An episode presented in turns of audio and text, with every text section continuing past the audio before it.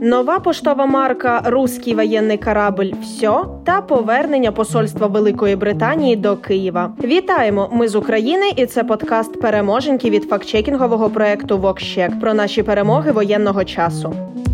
Найкраща новина цього дня пропагандистка Марина Овсяннікова не отримає премію за свободу слова. Раніше Овсяннікова працювала на російському пропагандистському каналі та стала відомою завдяки тому, що прорвалася в один із ефірів з плакатом, на якому був заклик припинити війну Росії проти України. Після цього їй оголосили штраф у розмірі 30 тисяч рублів. Ну скажімо, відбулася переляком. До речі, ми вже раніше говорили з вами на цю тему. З одного боку, появу Овсяннікової собою в ефірі з плакатом навряд чи варто вважати перемогою, бо по факту все це могло бути спланованою акцією пропагандистів, аби, наприклад, привернути до себе більше уваги та виправдатися на світовій арені. З іншого боку, цей акт міг бути знаком, що російська пропагандистська машина поступово розвалюється із середини, і щось вже пішло не так. Але після інциденту журналістка влаштувалась працювати до німецького видання Welt та вчора була висунута на німецьку премію змі за свободу свободу. Причому в один ряд із Світланою Тіхановською, що протистояла Лукашенко на виборах у Білорусі, та Володимиром Зеленським. Очевидно, що висування Овсяннікової на цю премію викликало, м'яко кажучи, неоднозначну реакцію суспільства з огляду на сумнівні обставини її протесту. І ось власне і переможенька через скаргу з боку України Марину Овсяннікову все ж таки виключили з числа лауреатів премії. Дякуємо світовій спільноті, що почули українців.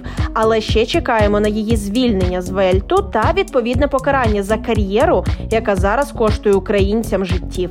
Вчора українців засмутили припиненням продажів марки про руський воєнний корабль. Попри величезні черги до головного поштампу у Києві на Хрещатику, онлайн-продажі та продажі у місцевих відділеннях марку не встигли отримати всі охочі. Тому Укрпошта анонсувала, що вже у травні випустить продовження попереднього випуску марок про російський корабль з загальним тиражем у 5 мільйонів примірників. Наступний аркуш матиме логічну назву Руський воєнний корабль. Все. ба більше на благодійному аукціоні марку з кораблем Укрпошті вдалося продати за 5 мільйонів гривень. На конвертах були підписи автора фрази, військовослужбовця Романа Грибова та директора Укрпошти Ігоря Смілянського. Благодійний аукціон був проведений прозоро продажі. Гарних новин сьогодні підкинули і наші зарубіжні партнери. Міністерство закордонних справ Японії у своїй щорічній доповіді з дипломатії Синя книга вперше із 2003 року визначило південну частину частину Курильських островів як незаконно окуповану Росією. Японія претендує на такі острови Курильського архіпелагу: і Турубку, Нашир, Шикотан і Хабомаї. Ці острови у 1945 році були окуповані радянським союзом під час Другої світової війни та досі утримуються Росією.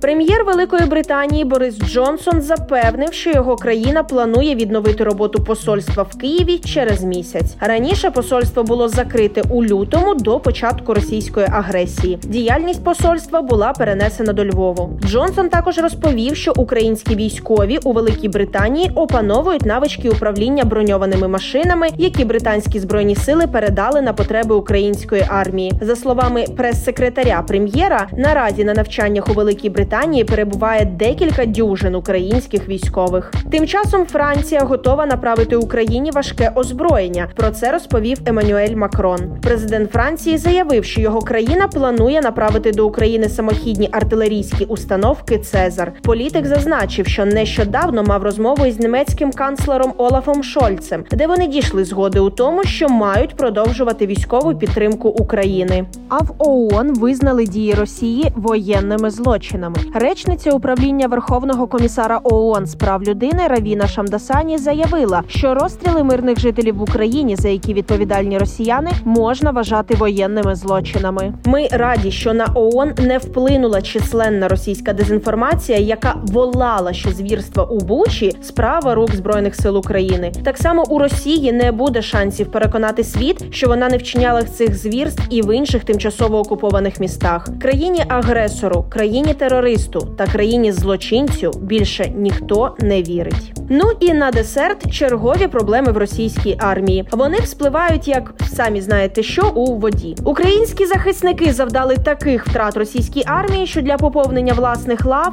РФ набирає навіть психічно хворих юнаків. Це зафіксували у перехоплених розмовах в СБУ. Не вдається окупантам і прорватись у Рубіжному та Попасні на Луганщині, хоча пропагандисти волають про зворотнє. Ну що ж, якщо їх перемоги лише на словах, то хай втішаються власними побрехеньками. Головне, аби і ми, і весь світ знали правду. А представник головного управління розвідки Вадим Скібіцький розповів сьогодні, що після ряду поразок росіян та знищення крейсера Москва у Росії розгорнули репресії проти вищого військового командування. За даними розвідки, наразі з посаду сунули командувача Чорноморського флоту адмірала Осіпова, командувача 6-ї армії генерал-лейтенанта Єршова, командувача першої танкової армії західного військового округу генерал-лейтенанта Киселя, командувача 22-го південного військового округу генерал-майора Марзоєва та командира 103-ї окремої бригади матеріально-технічного забезпечення полковника Пономарьова. Пропонуємо Росії депортувати їх у Чорнобаївку. Їх там гаряче зустрічатимуть наші захисники.